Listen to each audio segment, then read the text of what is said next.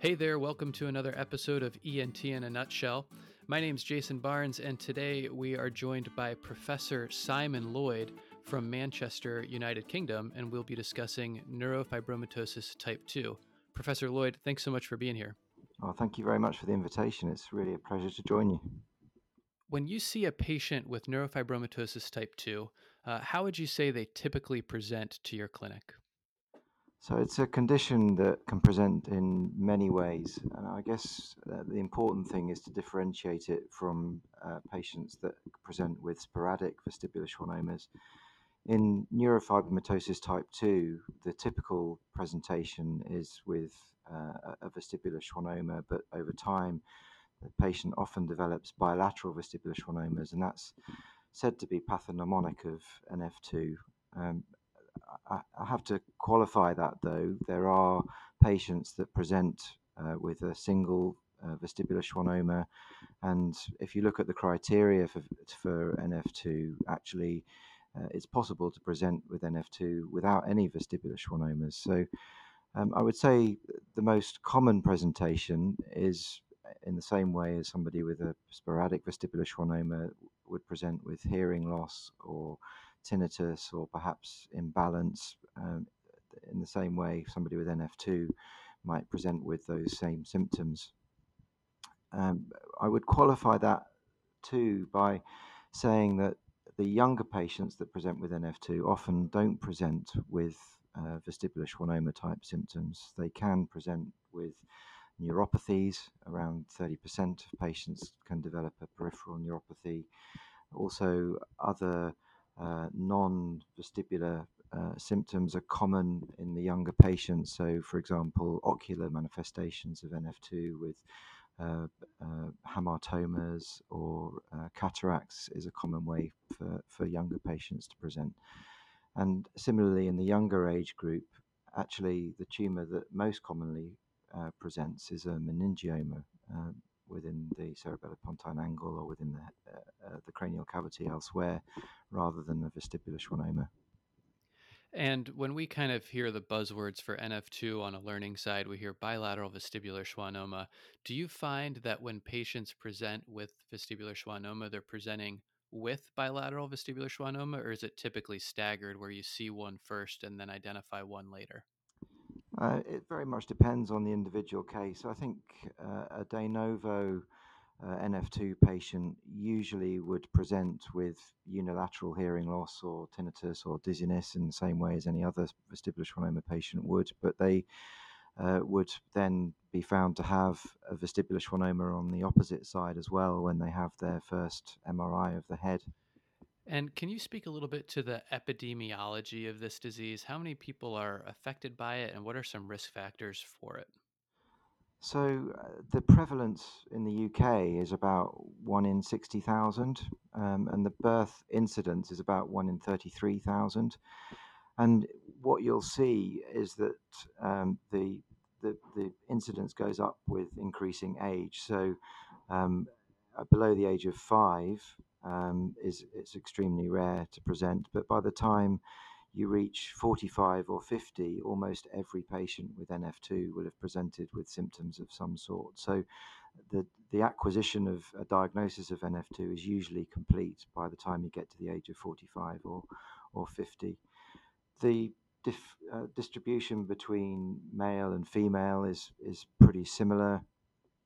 Um, and in terms of risk factors, um, it's a genetic disease. It's a, predis- a tumor predisposition syndrome. Um, so, um, around 50% um, of the, the patients that we see are uh, de novo presentations, um, and then the other half are usually familial um, cases that have, have had other family members diagnosed with, with NF2.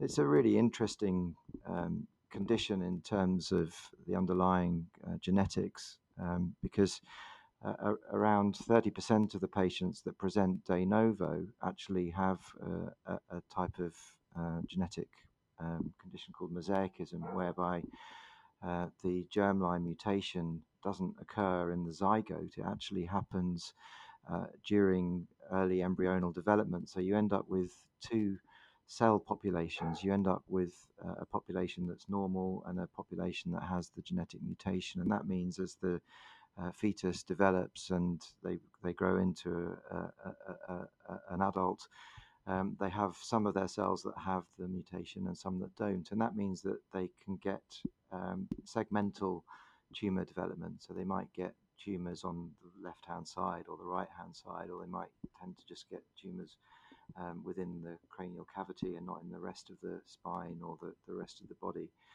Um, and mosaicism also has an impact on inheritance as well because uh, neurofibromatosis type 2 is generally regarded as an autosomal dominant condition where the inheritance is 50 um, 50.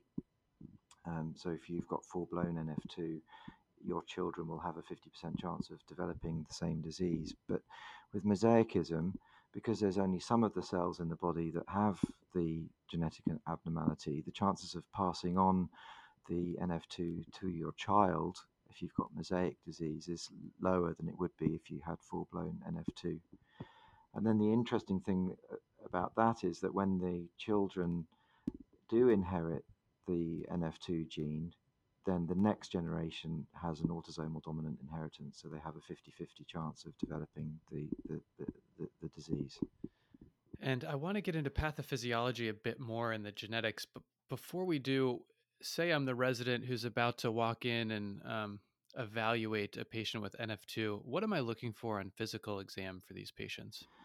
So, uh, from an ENT perspective, I think the important thing is to uh, ask them what sort of symptoms they've had. Most often, it's hearing loss, uh, tinnitus, dizziness, um, and then with the physical examination, the key is to um, assess the hearing, um, assess their balance function, and then assess the cranial nerves.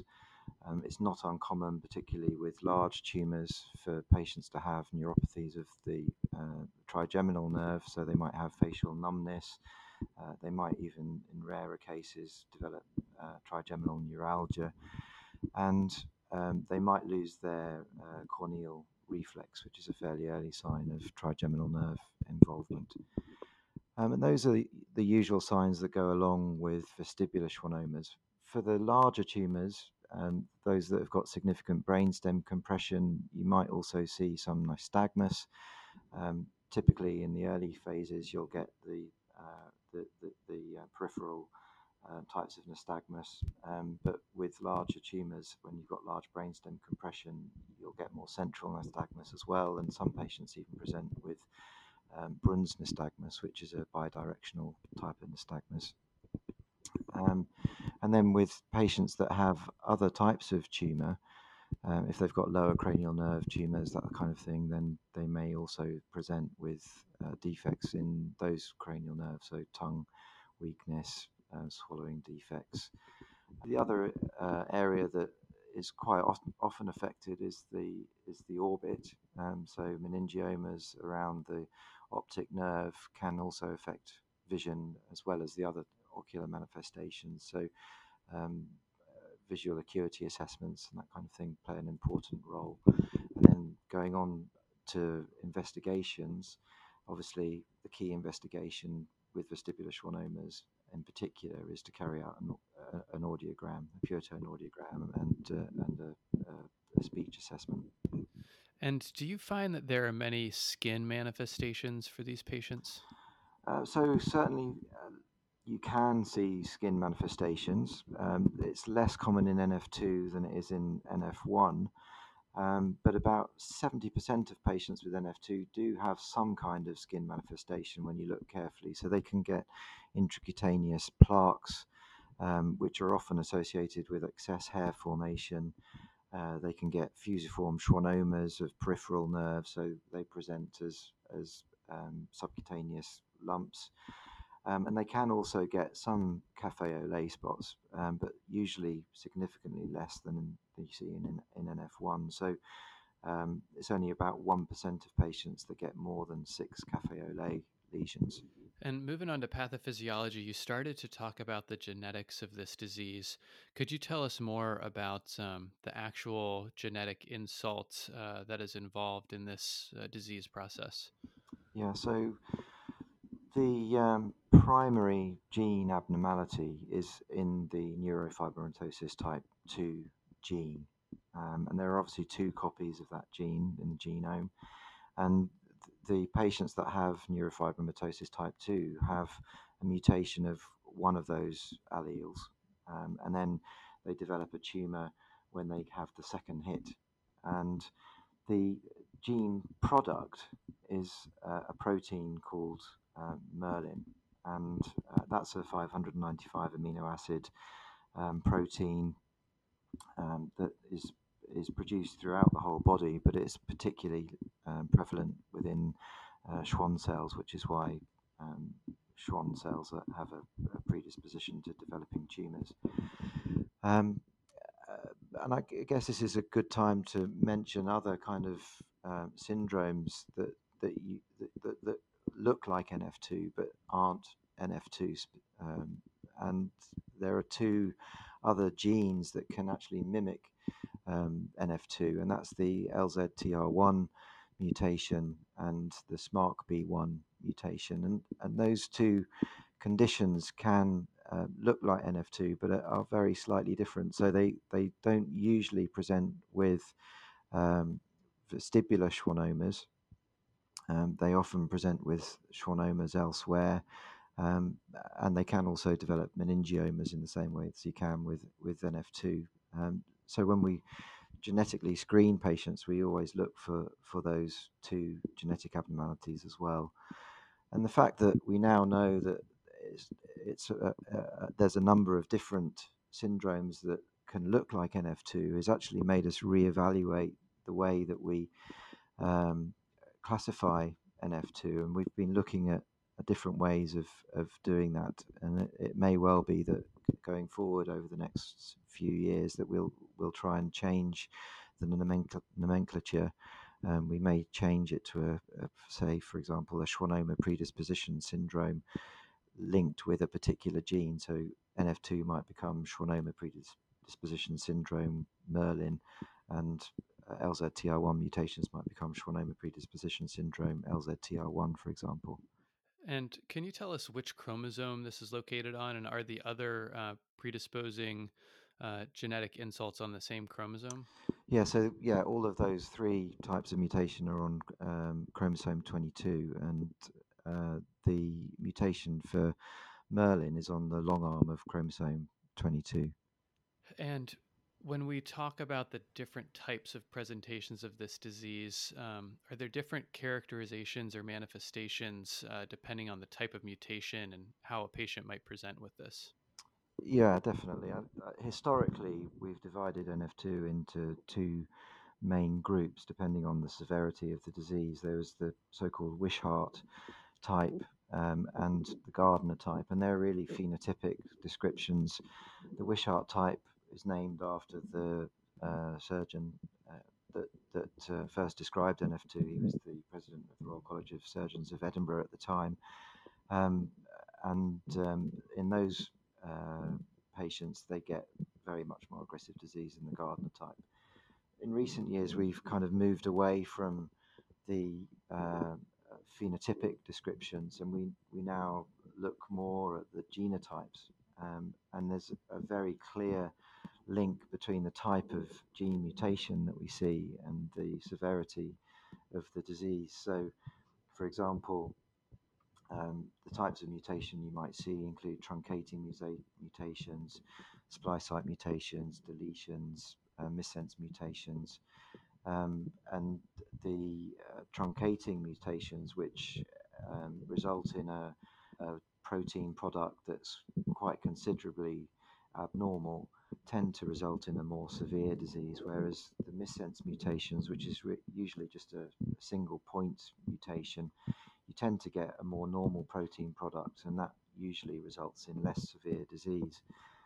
And there's a really clear link between those those genotypes and phenotypes. So, for example, um, if you've got a, a truncating mutation, you tend to have um, uh, faster growing tumors, you tend to get more um, meningiomas, you might develop more spinal tumors, meningiomas or ependymomas, for example. Um, and there's a link between genotype and mortality as well. So if you've got a missense mutation, then your overall survival is significantly better, for example, than if you look at those that have got truncating mutations or large deletions. And um, what is the natural history of this disease? What happens if this disease goes untreated? So, again, it very much depends on the um, genotype and the associated phenotype. Um, if you've got mosaic disease, uh, there are many patients that develop uh, bilateral vestibular schwannomas, some of which don't grow, and many of those patients we were able to manage conservatively um, without needing to intervene in any way. Um, but if you take a typical patient with full blown neurofibromatosis type 2, what tends to happen is their vestibular schwannomas grow over time. They tend to develop deafness as a result of that, which in NF2 and bilateral vestibular schwannomas can obviously be bilateral. And it's actually the hearing loss uh, that can cause uh, uh, the greatest change in their quality of life in the largest proportion of patients, which is very different from the sporadic vestibular schwannomas because those patients have good hearing in one ear, so the hearing loss doesn't really have much impact. Um, and then over time, uh, they can develop other symptoms because of the growing vestibular schwannomas, so they might start to get um, balance disturbance and symptoms of brainstem compression. And if you look historically at patients with NF2, it was really uh, the very significant brainstem compression that can develop in these patients that, that end up resulting in the patient's death in the long run through respiratory depression and typical features of, of brainstem compression that result from vestibular schwannomas. Um, so that's the vestibular schwannoma side of things, but it's not just um, a vestibular schwannoma condition. So um, it's not uncommon for patients with NF2 to develop spinal problems. Um, it's actually fairly unusual for us to end up needing to intervene with spinal tumors, um, but it's certainly not unheard of. And um, if you leave tumors within the spine unchecked, then there's um, the possibility of developing um, peripheral neurological deficits because of that. And similarly, uh, you can develop vestibular, uh, sorry, you can develop schwannomas on other peripheral nerves, so uh, brachial plexus and other peripheral nerves that can also result in neurological deficits. And then you've got the um, other manifestations, the ocular manifestations. So um, it's it's um, common for people to develop um, cataracts in the long run. They're not always clinically manifesting, but um, if you look in in everybody's eyes, around 80% of patients will have um, some form of cataract formation um, with full blown NF2.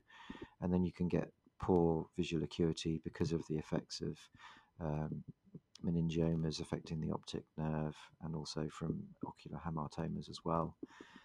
Um, so those are the, the predominant um, symptoms that can develop if you leave NF2 unchecked.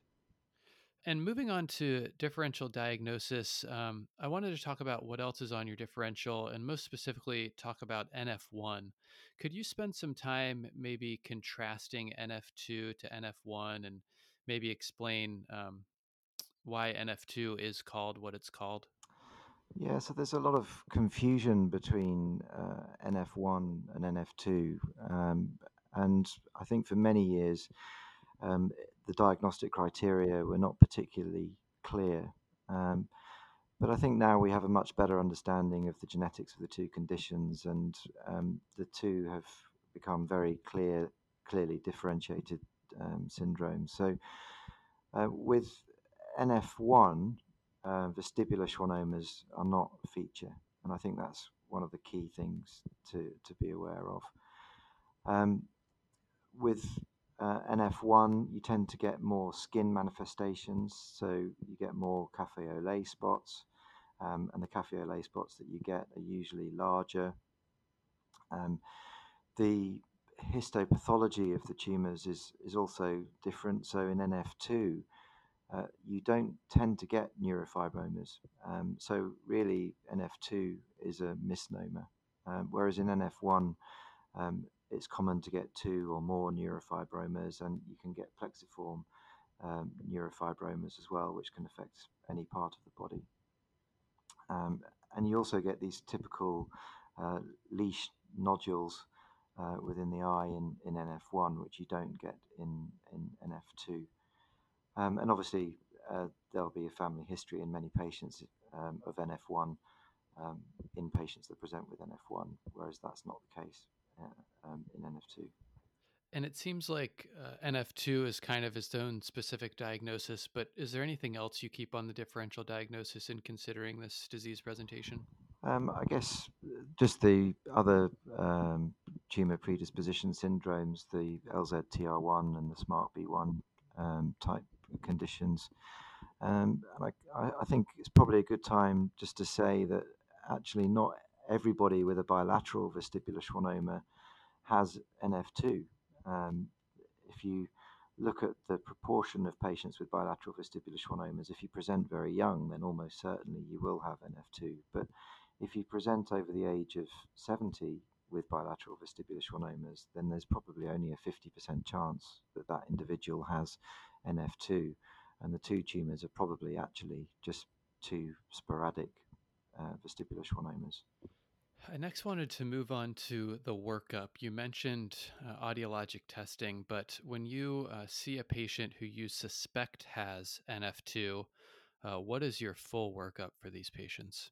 So they get a full uh, ENT and neurological examination, which we've talked about already. Um, and then in terms of investigations, uh, the uh, audiological assessment consists of a pure tone audiogram and speech uh, discrimination testing, um, and we use um, word scores, uh, the Arthur Boothroyd uh, sc- word scores, um, when we're carrying out the assessment. Um, and, and, that's important to do both because um, p- people with vestibular schwannomas, not just in NF2 but sporadic, tend to get um, some distortion of the sound. So the pure tone audiogram sometimes doesn't give a, a, really good representation of their actual functional hearing, whereas the word scores tend to give you a much better functional assessment of, of the hearing.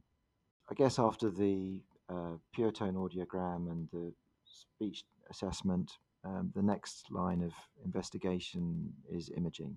And the mainstay of, uh, of imaging is magnetic resonance imaging. And um, we have very specific protocols for ensuring that we get the best pictures um, in terms of imaging both the head and the spine. Um, and we uh, will carry out contrast enhanced imaging with gadolinium, um, both axial and um, uh, coronal cuts. And we'll um, carry out T1 and T2 sequences with um, high resolution fine cut imaging through the through the head and spine, uh, and that gives us the best possible uh, modality for uh, for identifying uh, tumors. Um, we also uh, image uh, the chest and the abdomen, um, which often is covered by the, the spinal scan. Um, if there are other specific um, tumors that that are that are giving signs or symptoms. And so, say you get the MRI and you identify the uh, bilateral vestibular schwannoma, what does that lead you on to for additional testing? So, obviously, the other manifestations of of uh, NF2 are very important, and uh, the uh, care of patients with NF2 is multidisciplinary. And uh, one of the key things to uh, to do is assess the eye um, so we always involve our ophthalmology colleagues, and they can assess the, patient for uh, the, the ocular hamartomas and the cataracts and any visual acuity abnormalities. And then the other element of assessment uh, presentation is the genetic assessment, and um, the genetics team plays a key role in the management of any patient with NF2 what we tend to do initially is to carry out uh, genetic testing in blood. And um, if you've got full blown NF2, then there's a, a 95% chance that we'll be able to identify the gene abnormality within blood. But patients that have mosaicism can sometimes be a real challenge to diagnose the genetic abnormality because blood doesn't carry the mutation in quite a significant proportion of patients um, that have mosaicism. So, in those patients, if we need to know what the genetic abnormality is, we'll try and biopsy a, a tumor or ideally two tumors so that we can make sure that we've got the same uh, genetic mutation identified in two separate tumors. And that doesn't have to be vestibular schwannomas. If you've got peripheral tumors, then biopsying those tumors sometimes can be quite helpful. We don't do that routinely for, for every patient um, because you know, sometimes biopsying these tumors can lead to um, consequences that, that we, we would rather avoid. Um, but it's certainly something that we, we do do from time to time. Mm-hmm. And with all of this information together, how do you make the official diagnosis of NF2? Is there a diagnostic criteria that you follow, or is it only genetic? No, so um, the genetics is important, but there are um, diagnostic criteria that are, are widely used. Um, the most commonly used is the revised Manchester NF2 criteria, and that basically has five different arms. One is um, the presence of bilateral vestibular schwannomas, um, and then the second is a family history of NF2 and a unilateral vestibular schwannoma. The third criteria is a family history of NF2 uh, or a unilateral vestibular schwannoma or uh, one of two types of other uh, manifestations, so meningioma, cataract, glioma, neurofibroma, schwannoma, or cerebral calcification. And then the other criteria are multiple meningiomas uh, and two of those conditions that I've just mentioned, or finally, um, an actual mutation that's identified in blood um, or in two uh, distinct tumours have been biopsied. But you'll probably know from that description that actually our idea of the pathology that's present in NF2 has changed. So I mentioned that gliomas and neurofibromas fall into that revised Manchester NF2 criteria whereas in actual fact, gliomas and neurofibromas aren't actually um, a feature of NF2, um, and we've only really become aware of that over the last sort of 20 years since the revised Manchester criteria were, were developed. So the gliomas um, are now, generally speaking, uh, found to be uh, ependymomas, and the neurofibroma pathology isn't really something that we see in NF2. So I think what we'll see in the next few years is a change of the classification system that we use for diagnosing NF2. And when we move on to treatment, uh, we do have another podcast episode specifically about vestibular schwannoma. And in that episode, we talk about observation, stereotactic radiosurgery, and microsurgical removal. And we kind of outline the different uh, indications uh, for, e- for each of these. Um, I imagine NF2 poses a more difficult challenge. How do you approach the treatment of NF2 uh, and what are your treatment options? So, I guess fundamentally, in terms of vestibular schwannoma, the treatment options are very similar to those uh, for sporadic tumors. Um, there is, however, one other treatment option that has become available over the last 10 years, probably now, um, and that's medical therapies. So, forms of chemotherapy and in particular the use of a drug called bevacizumab um, or Avastin, which is its trade name. And that really has revolutionized the way we manage many of our patients with, with NF2. Um, but I'll go back to that um, later on. Um, so if we go back to the tumors um, when they first present, uh, it's certainly very common for us to manage tumors conservatively. Um, and I think historically we've tended to manage tumours much more conservatively in NF2 than we have in sporadic disease because uh, we know that they've got bilateral tumours, and if you treat both tumours, then you can end up causing quite significant disability to the to the patients through um, your own interventions. Uh, so if you go back sort of 30 years, we would have been watching vestibular schwannomas until they get really very large um, in order to preserve their hearing and to preserve them functionally. And then we would end up being faced with having to remove a four centimeter tumor with the um, potential greater risk of undertaking that type of tumor. Now I think we have a much more um, proactive approach to uh, taking out vestibular schwannomas or treating vestibular schwannomas with radiotherapy or with medical therapies will will tend to um, uh, uh, get involved much earlier on um, because we know that removing a tumor when it's smaller is associated with much lower morbidity, and there are much more effective uh, rehabilitation modalities now that we can use. So, for example, with a vestibular schwannoma, if we take it out, we can place an auditory brainstem implant to rehabilitate the hearing. In some cases, uh, we're able to take a tumor out and use a cochlear implant, and we're certainly able to use cochlear implants in patients that have got conservatively managed tumors or tumors that have had radiotherapy or or Avastin treatment.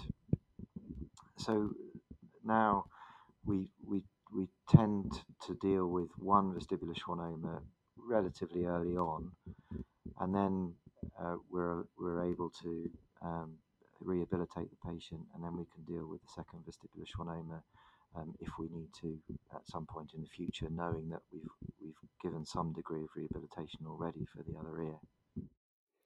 And what's the role for radiosurgery here? So there certainly is a role for radiosurgery in, in NF2, um, but uh, the uh, condition is a tumor predisposition syndrome, and um, there is a, a, a germ mutation uh, throughout the body um, that makes it much more likely that somebody that gets uh, that, that somebody will develop a tumor. So when you use radiotherapy, you're much more likely to cause that second hit and induce a new tumor.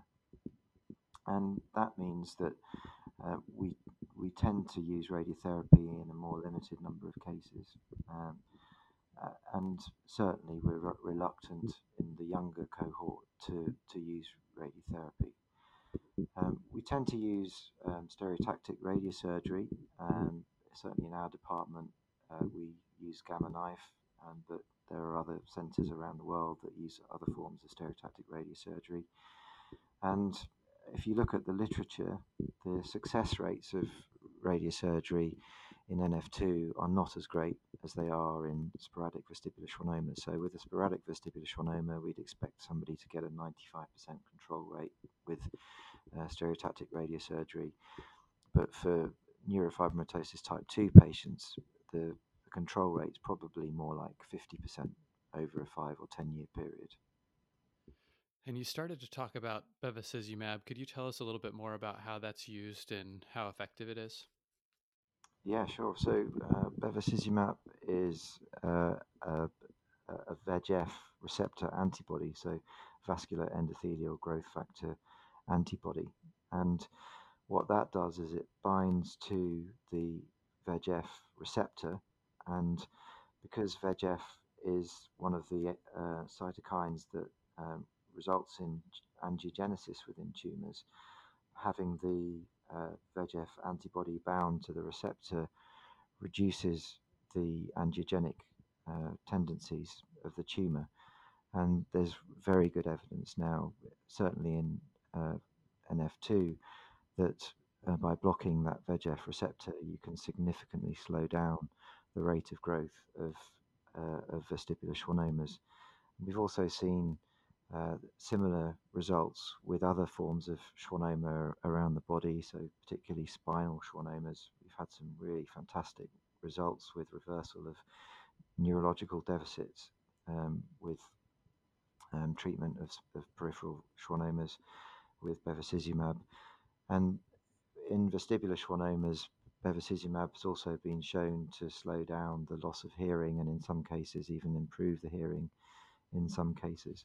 So, in the specific case of NF2, is bevacizumab always used, or are there certain indications for it? No, there are certain indications for it. It's a drug that um, up until recently has been very expensive. So, certainly in the UK, uh, its use has been rationalised to some degree. Um, and currently, we have quite strict criteria. So, the tumour has to be growing at least four millimetres per annum, um, and um, there has to be some kind of threat to function. So, in the case of a vestibular schwannoma, that would be hearing. Um, those criteria will be very different from one country to another, and certainly in the UK, with Avastin now coming off license, the cost of the drug has come down, and we may well relax our criteria for the use of bevacizumab. Um, we currently use uh, around five milligrams per kilogram fortnightly uh, for for bevacizumab, and it's a parenteral treatment, so it's an injection, so it's it's not easy to to deliver the treatment, which is another reason why uh, we don't use it um, for every patient with a growing vestibular schwannoma. Um, and you can reduce the, the dose that you give over time to try and reduce side effects of the drug. And most patients tolerate it really, really well. Um, there are some problems with it in terms of nephrotoxicity.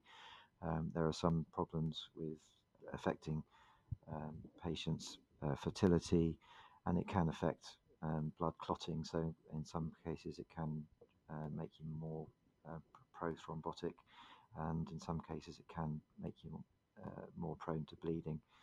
Um, so, it's not a drug without problems, but um, most of the time, patients tolerate it very well. And I understand that um, when we talk about outcomes and expectations, uh, there are other types of tumors that are being um, resected by maybe our neurosurgical partners. Um, but how do you counsel patients on uh, both expectations for surgery uh, and also outcomes regarding their vestibular schwannomas? So I guess the patients are pretty up to speed with the options for treatment from the outset. We're very clear uh, with them at the beginning that we are able to manage the patient's tumours uh, conservatively in many cases, but in the long run, it's likely that they will come to some kind of treatment. Um, and we go into some detail explaining what the uh, what the potential benefits and risks of each of those treatment options are uh, over time. Um, but with surgery, um, we obviously explain that there's a, a, significant risk of damaging the facial nerve, very much dependent on the uh, size of the tumor when we're operating. So, smaller tumors have a much lower uh, risk of damaging the facial nerve than, than larger tumors. Um, we counsel them with regards to the potential for recurrence, which is more common in NF2 than it would be in a sporadic tumor.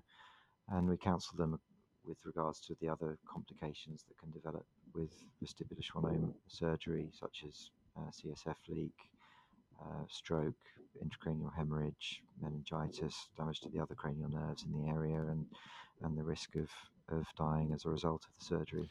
And what's your approach in terms of uh, gross total resection versus subtotal resection? that varies a lot between units. Uh, our own personal philosophy is that we try and remove all the tumour um, in every case if we can, but if there looks like there's going to be significant damage to the facial nerve, it's not that unusual for us to leave a very small amount of tumour on the facial nerve.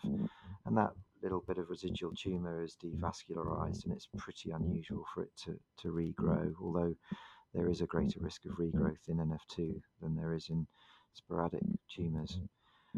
Uh, but often in NF2, we're not just dealing with an isolated uh, vestibular schwannoma. Uh, you can often get uh, facial schwannomas in association with the vestibular schwannoma. You can get lower cranial nerve schwannomas associated with it. So you you might be dealing with a conglomerate of tumours, um, and in that situation, we try and take out the vestibular schwannoma, leave any other any other non-vestibular tumours in place, so that we don't give them too many cranial nerve deficits following following the surgery. And how do you follow up with these patients? So they get followed up in outpatients around six weeks post-operatively, and we see them again at three months. Um, if they have facial weakness, um, we'll be able to counsel them about whether it's likely to recover, depending on whether the nerve was functioning well um, intraoperatively, and we can also get an idea of whether it's going to recover um, from whether or not they've still got a little bit of residual function if they if they do have facial weakness at all. Um, and then the follow up after that really is with the same imaging modalities that we've already discussed with uh, uh, cross sectional MRI imaging of the head. Well, Professor Lloyd, thank you so much for this uh, discussion. I was going to move on to our summary next, but uh, is there anything else you wanted to add before we close our time together?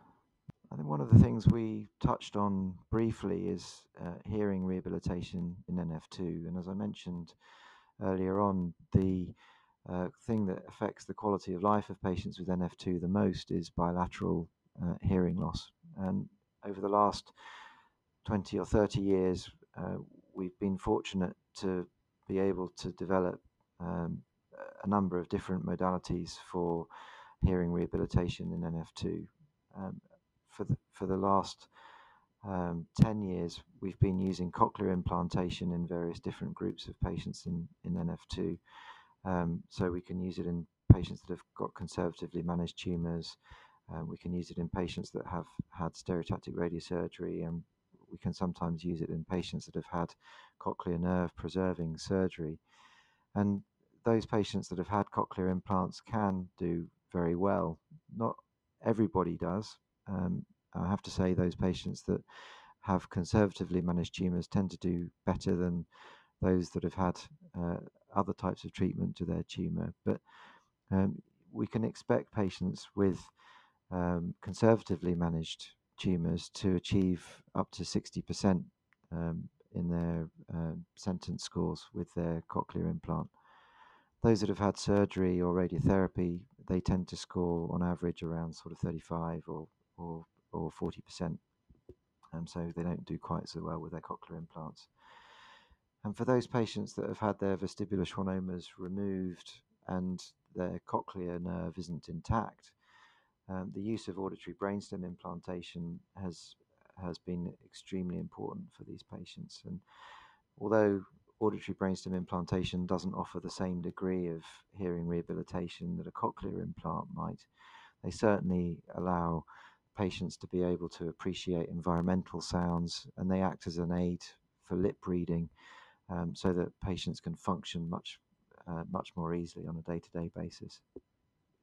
One more thing I'd like to add is that uh, the management of NF2 is very much multidisciplinary and uh, certainly our team here in Manchester and many of the larger teams across the world consist of ENT, neurosurgery, uh, audiology, uh, oncology, genetics, uh, pediatrics, and uh, radiology. And um, without that team approach, I don't think the outcomes of management of NF2 can be optimized. Well, Professor Lloyd, thank you so much. Um, I'll now move into our summary. Uh, NF2 is a genetic disease that includes a clinical presentation of bi- bilateral vestibular schwannoma or vestibular schwannoma with other tumors such as a meningioma. The pathophysiology is related to a genetic insult to chromosome 22 related to the Merlin gene, although 50% of patients are de novo mutations and do not have a family history. Workup is extensive to include MRI, audiologic evaluation, ophthalmology evaluation, and genetic consultation. And a patient is diagnosed once they meet specific NF2 diagnostic criteria. Treatment requires a multidisciplinary approach considering quality of life, location of tumors, and hearing status. And treatment often includes surgical resection as well as uh, medical therapy such as bevacizumab and sometimes radiation therapy.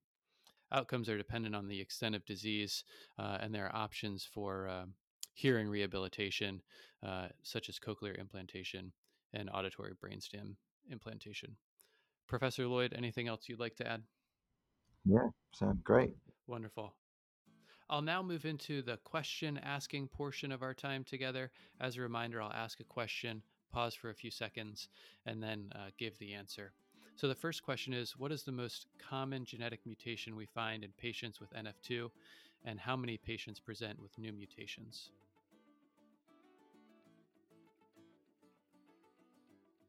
Uh, the most common alteration is at chromosome 22 affecting the Merlin gene.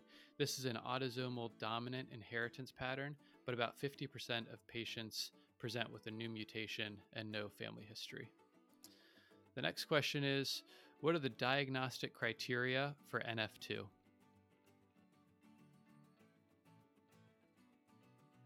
There's a list of diagnostic criteria for NF2, and it's as follows. A patient could one, have bilateral vestibular schwannoma, two, have a first degree relative with NF2 and a unilateral vestibular schwannoma, or any of the two following meningioma, schwannoma, glioma, neurofibroma, or cataract.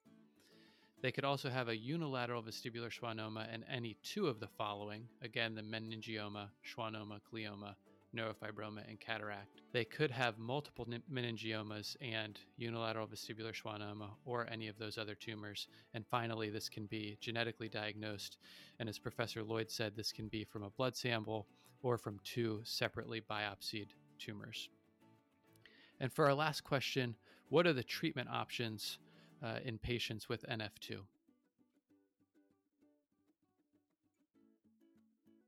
There's a broad answer to this question, and it's dependent on patient presentation.